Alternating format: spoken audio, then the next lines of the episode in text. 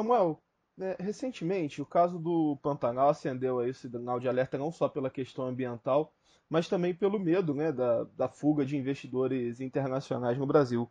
É, na sua visão, tem esse risco mesmo? Como você vê isso? Eu acho que é um pacote completo. Né? Quer dizer, você tem, você tem um problema ambiental, é um problema que preocupa.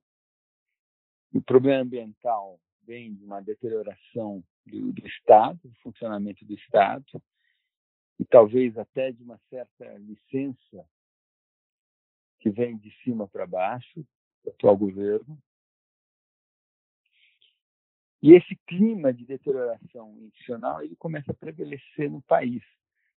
Então tivemos há uns quatro dias atrás uma decisão absurda do Superior Tribunal de Justiça cancelando a concessão da linha amarela no Rio. Acho que foi das, dos atos nos últimos meses mais atrapalharam o ambiente de negócio e tem impactos para investimento e para investidores internacionais. É, temos recentemente uma preocupação imensa com a estabilidade fiscal.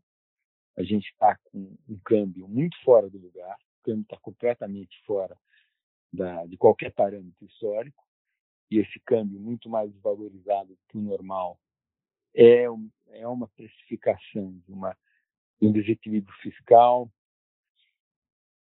é, permanente, estrutural. Então, tem uma deterioração generalizada no ambiente de negócios institucional do país, em que os, o problema ambiental é um dos itens, mas não é o único. E isso tudo, a, a fuga, a gente está tendo fuga de capital. Né? Está todo mundo tirando dinheiro do Brasil. E quais são esses outros, esses outros itens? Você citou a questão da, do pedágio da linha amarela, é, um deles é a insegurança jurídica, né? É, pelo, pelo que eu pude perceber da sua análise. Mas quais são os outros, os outros pontos? Bom, são três pontos. Né? Você tem a destruição do meio ambiente e a falta de, de, de organicidade, de, de funcionalidade do Estado para defender o nosso patrimônio ambiental a questão institucional, ambiente de negócio, e a questão da estabilidade macroeconômica.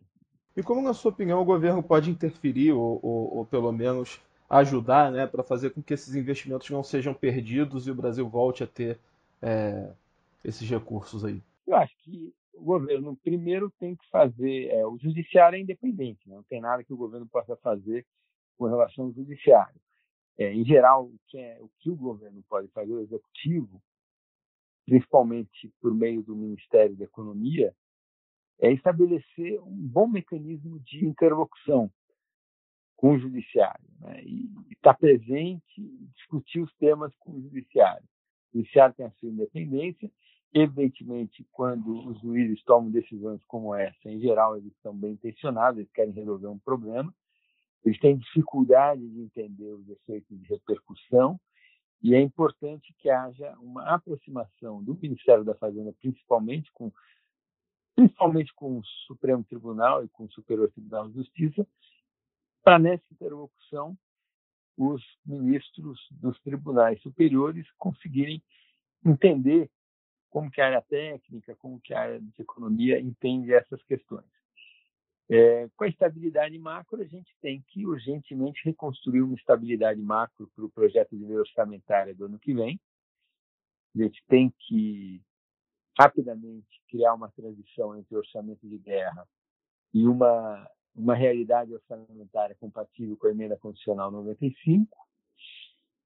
E para a questão ambiental, a gente tem que aumentar a eficiência do Estado, é, não pode desaparelhar o IBAMA, ele tem que ter recursos para investigar, tem que usar o INPE melhor. Mas aí me parece que tem uma agenda da presidência da República. Né? Parece que a presidência da República não gosta dessa agenda ambiental.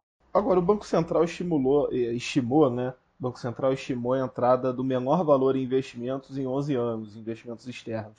a gente sabe que boa parte disso se deve à, à própria pandemia que afetou como um todo. É, a capacidade, a, a, a forma como o Brasil reagiu à questão da pandemia também contribuiu para esse dado? Como você enxerga isso? Eu não diria que essa afirmação é verdadeira. A gente está a gente tá, a gente está assistindo uma fuga de capital no Brasil desde 2018, eu acho. Muito anterior à pandemia. Basta olhar ah, os movimentos do balanço de pagamento.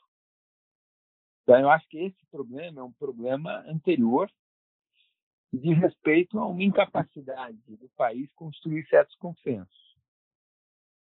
A, a epidemia agravou esse problema, mas é o problema anterior. Eu acho que ele estaria aqui conosco com ou sem epidemia.